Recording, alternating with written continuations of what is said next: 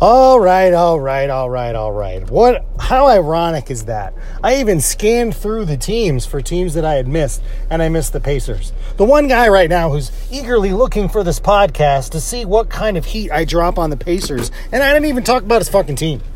You know what, Crest? I am sorry. I am truly, truly sorry that I forgot about your team. So, you know what? I'm going to talk right now about the Pacers, which also, because I was right up against the hour, it wasn't the best thing because, of course, I saved some teams for last. You know, I could have ranted about the Raptors. They were confusing. I don't understand how they were so bad. You know, the Sonics obviously came out of the gate really bad. Um, but, I mean, you know, not too ugly to talk about. But the ugly spots were really reserved for teams like, um, like the Wolves and I guess it was the Raptors, but you know what? I mean, the Pacers in theory, but Mayer gets hurt.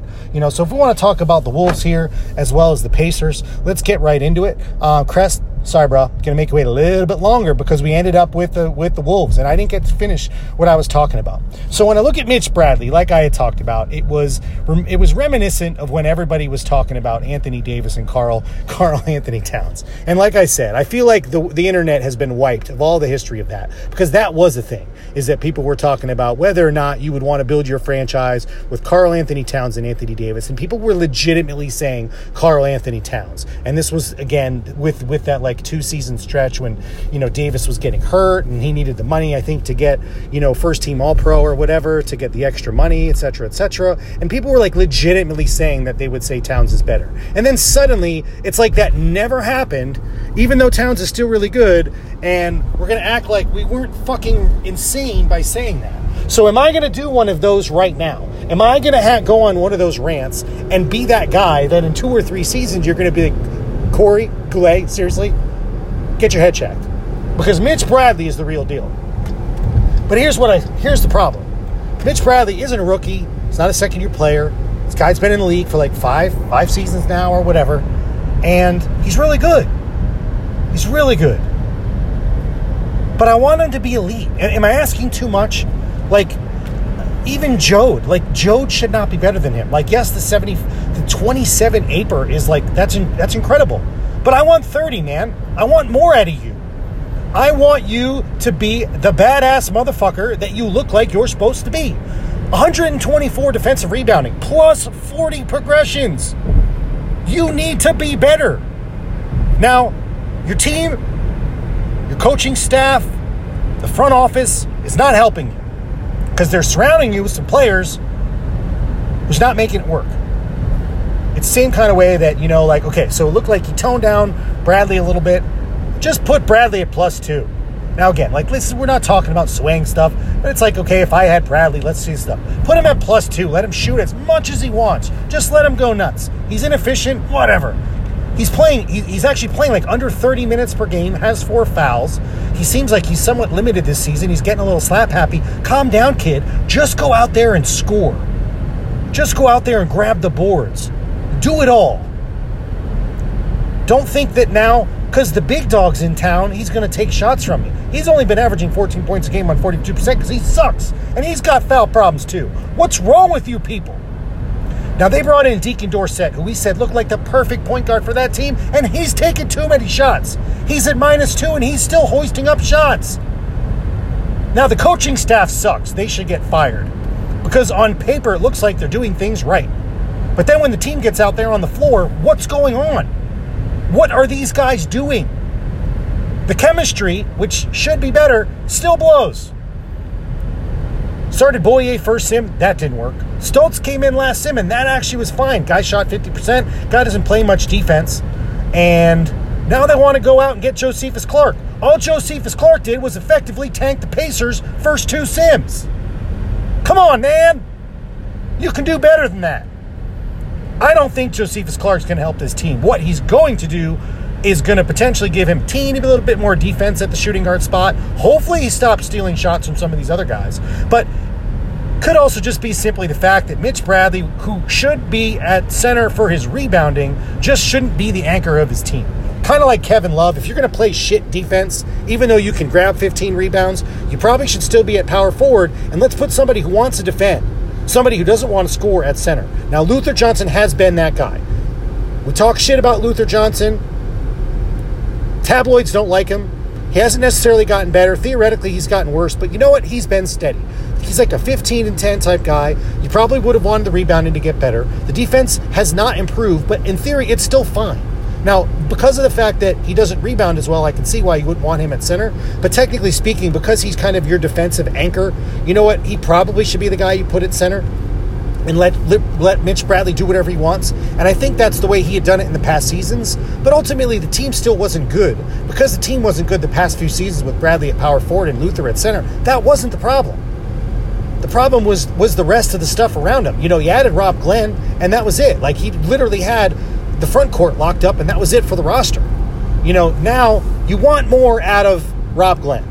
Like, can we get this guy to shoot upwards of 45, 46%, which still isn't that great, instead of 42%? Can we somehow get him up to like maybe 17, 18 points per game on 46%? Again, we want to stick with the not safe for work mantra here. Let's talk about all the other shit bags out there that we talk shit about that are scoring. Stales, McDavid, and Rob Glenn can't do it? Okay, it's his rookie year. Does the game know that? Come on. Do better, Rob Glenn.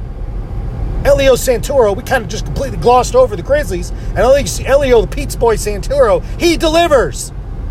Currently, Rob Glenn does not. Wolves have decided to put Brian Bedlam at center, which makes sense.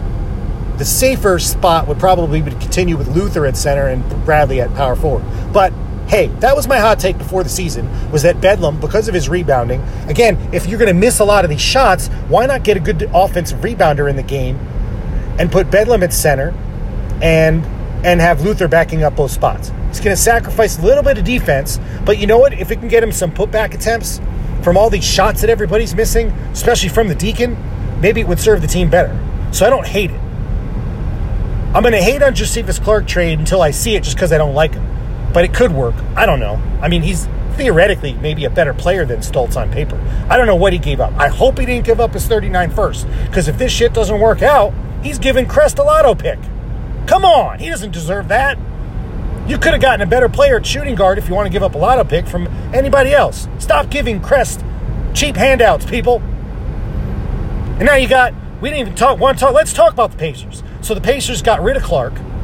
I don't quite know what else they're putting at that spot, though, so that's confusing. So I don't know what he's replacing Clark with, but he did the Yves Yencho deal. So now he gets Yencho. Now here's the problem I don't know that Kress knows what to do with Yencho. Now, Cromwell, awesome. Has started like crap. I would put them probably in the bad category because Mayer's been out for most of the season and he's their best, you know, arguably one of their best players. I'm still going to say Cromwell's their best player because Mayer still doesn't score. Like you can't lean on him when it matters. If he can get up to the point where he's scoring 20 plus points per game, that's great. You know, I talked about it earlier. Um, we talked about you know things being good in in Charlotte. You know, one or I'm sorry, uh, uh, Boston. We talk about Hugh. I know it's small, but it's like the the small difference could mean a lot. Like for that team, they need Hugh to score. But because Hugh doesn't have the free throw ability like say a Silva, where he's only got he's got sub 30 and Silva's got over 50, it matters. Silva can go off for 30 points. While it's possible for Hugh to do it, I just think you need that free throw every once in a while where your guy goes to the line like 10 times a game. And that I just think matters.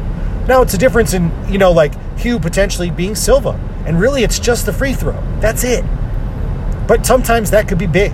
And especially when we want when we're talking about a team like the Celtics, just that little bit in scoring could go a huge way. You know, and that was the issue with the Pacers. Now, Pacers add Yencho, and in theory, because of the volume shooting, no matter what, look, I guess the point is he made it work with Eve, right?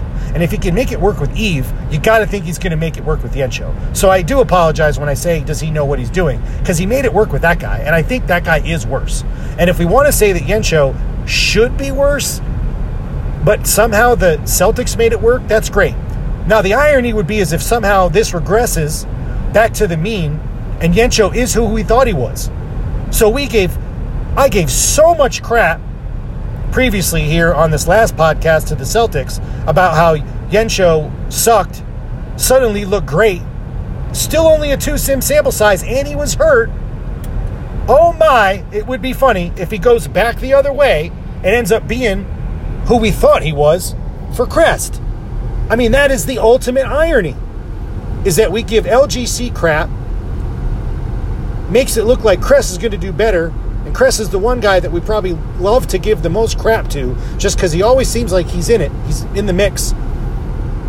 And both of those teams lost to the Bucks last year. Why? Because they didn't have the supplemental scoring. So now they're trying to figure out what we got to do.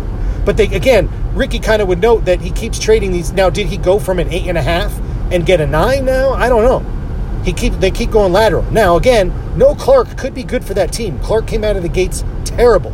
Look bad.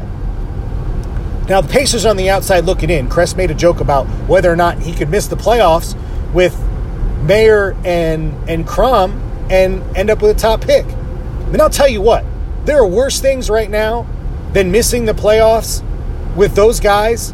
And if you somehow got a hold of the Timberwolves 39, you end up with two lotto picks in that team. That's a fantastic job. Now, I don't know that that happened. I don't know that he got the 39. I don't think he's going to miss the playoffs. The team is fine. Bingham's putting up huge numbers for a guy that you're not supposed to rely upon when it comes to output. So they, they'll most likely right the ship. Now, what they put at shooting guard next to Yencho, I'm unsure. I don't think we figured that out, or at least I wasn't paying attention. So, uh, so again, I apologize to Crest for not talking about him on the initial podcast. Spent an hour talking about everybody else, but I don't know what there is all to talk about other than the fact that you know he's been past LGC's problem with Yencho that now he has and is he going to be good enough to fix the Yencho problem? Or is Yencho going to end up going by the wayside as well? If we know anything, we know Cress is going to make deals quickly. So if Yencho goes out there next sim and the team's completely healthy, and we see 35% Yencho again, nope, he gone. Anyways, if I probably didn't talk about some of the contract stuff and whatnot, I could have kept it under an hour. So I know a lot of times we spend two hours talking about teams because we go nitty gritty, but I feel like there's no reason we should have hour hour or more podcasts anymore moving forward. We can give the quick hitters. You know, we did season previews, three and a half hours. Did good and the bad, the ugly. That took an hour and now basically 15 minutes. Trim the fat a little bit and we're down to an hour while we kind of talk about stuff. You know, so maybe we can cover more topics. People want to talk to KJ. It's been a while since KJ's done one. So you know what? If anyone has any financial stuff, weird things, you know, we can do a podcast with KJ. We've kind of always wanted to do it where we talk, you know, structure of the league, things he likes, things he doesn't like. People want to talk about free agent offers, you know, things that he kind of touches upon a lot of times in chat. Next thing you know, you know, Ricky gets into a fight with with with Kenny, and 5,000 posts later, we missed all the cool stuff KJ said. Or you missed the podcast link. You can't fucking lose that, right? Damn. Gotta get Got to stop with all these crazy talks we get into. Anyways, there's another 15 minutes for you to chomp on. And if you're Crest and you don't care about anybody else, you can completely skip the hour and focus right on this quick hitting 14 minute COD podcast. All right, we got two more days till a sim. I'm going to be out of town doing some work, I think, this weekend, so I won't be able to really do anything until Sunday ish. So, uh, other than being in the virtual world, you won't hear my sexy voice until Sunday. Peace.